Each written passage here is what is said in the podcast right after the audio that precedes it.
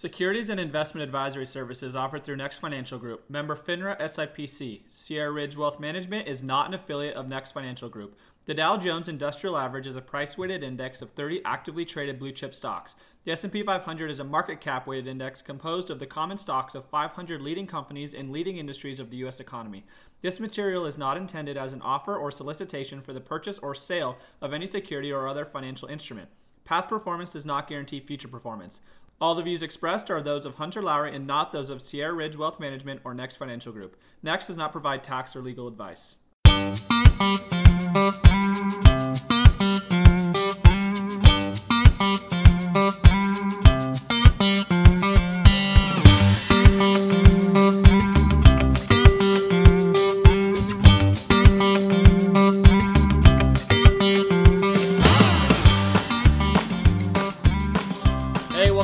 The Wealth Accelerator podcast. We're back with part two, guys, of the mini series, Reaching Financial Freedom.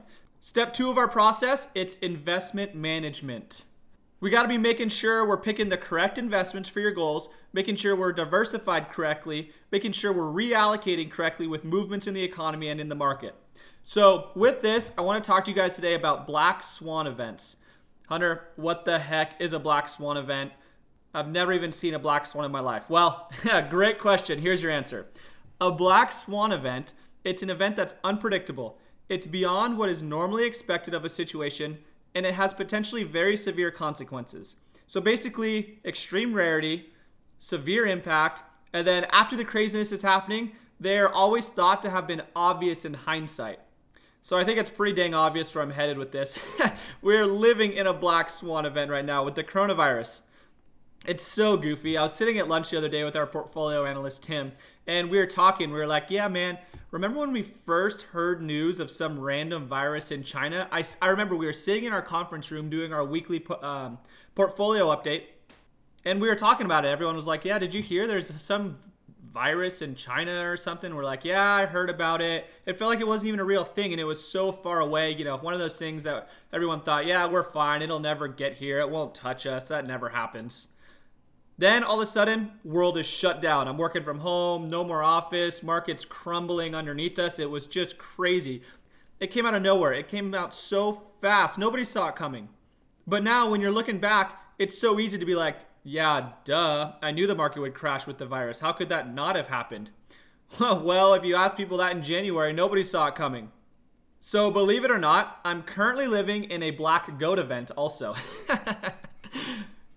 I've been wanting to get some goats for a while. Um, basically, we use them to, to heel them. We rope their feet, and it helps you so you don't have to practice roping real steers all the time. You don't have to be on your horse. You just chase them and heel their feet, and you, you get a really good practice out of it. It's better than just roping the dummy. And like I said, you don't have to kill your horses every single day to rope cows all the time. So I've been wanting to get a goat, and my uncle has a bunch of goats at his house. So we've been talking to him and we had to get a spot set up at our place. We have a lot of vinyl fencing, so the goats would have been able to just break right through it.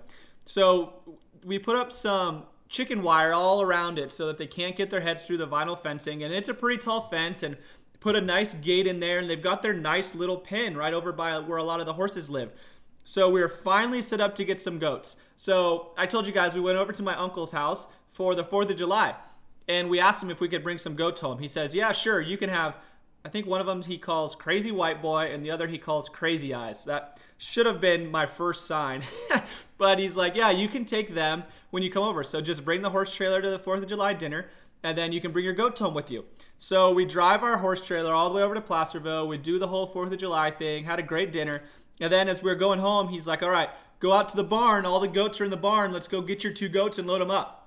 And we go in the barn, there's all these goats that just come walking right up to you. They want to eat right out of your back pocket. You could pet them. They're like dogs. And then there's two goats that are just giving me the, you know, the stink eye and they don't want to get anywhere near us.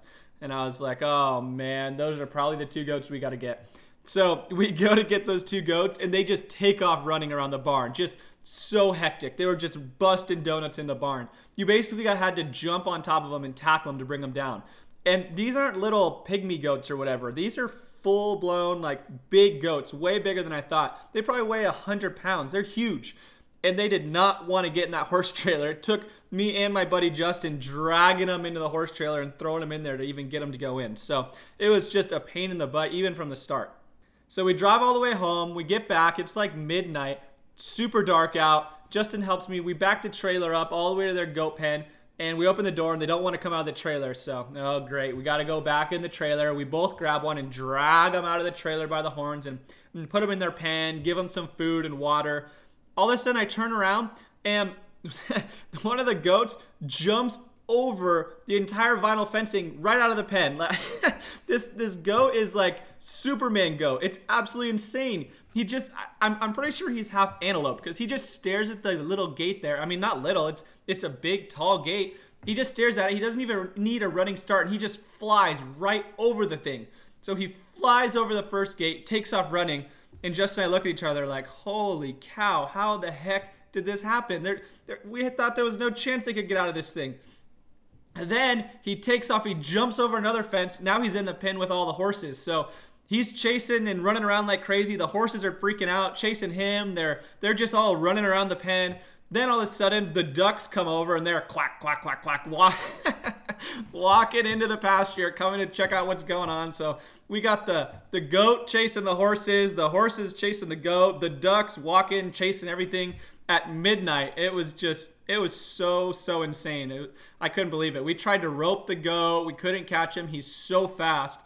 So finally, I mean, he just jumped over the fence and he was just sitting near his other buddy. He wasn't in the pen, but at least he was sitting down and relaxing. So Justin are like, ah, oh, whatever. At least he's done. We'll leave some food and water for him and see what happens. Well, I mean, kind of long story short, I guess. we now have a rogue goat roaming our property. Sometimes he's in the pen with his other buddies. Sometimes he's hiding underneath the arena deck. Sometimes he's just laying out in the sun doing his thing. But we can't catch the sucker, and he just goes wherever he wants because you can't pen him anywhere. He just jumps over that that next gate and goes wherever he wants. So our black goat event is we supposedly chose the only goat in the entire herd of my uncles that is on steroids and can do whatever he wants. Looking back, I should have known trying to chase him in the barn that this was not going to be a good idea, but too late. He's he's out here. Where I, I don't know what's going to happen with him, but I'm, I'm going to do a Facebook Live later about it and talk about my Black Goat event. So go go check out the Wealth Accelerator podcast page to see it. You'll you'll get a kick out of it. It's so hilarious looking at this thing and and watching him do this. But back to our Black Swan event that we're going through right now. You know, it shows us such a good story of exactly what investment management is all about.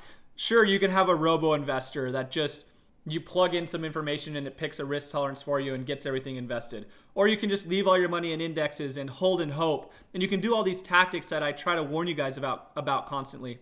You know, if you were in an index this year and you were not well diversified, only leaving your money in major indexes, and then you panicked, sold at lows, didn't buy back in, man, that that really hurts you. I hope that wasn't something that you did.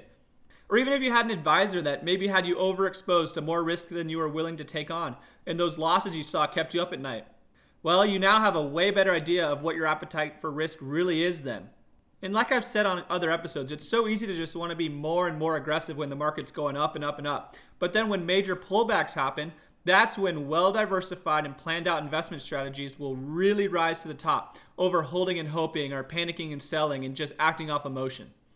I've told you guys, I'm not a magician. My accounts were not up 20% when the market was down 30%. But I will tell you what did not happen.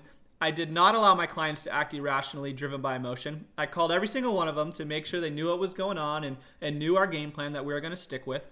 We repositioned ourselves, and then things rebounded tremendously. And this is not going to be the last pullback that will happen in the market. Shoot, I don't even think it's going to be the last pullback that will happen in the next 12 months.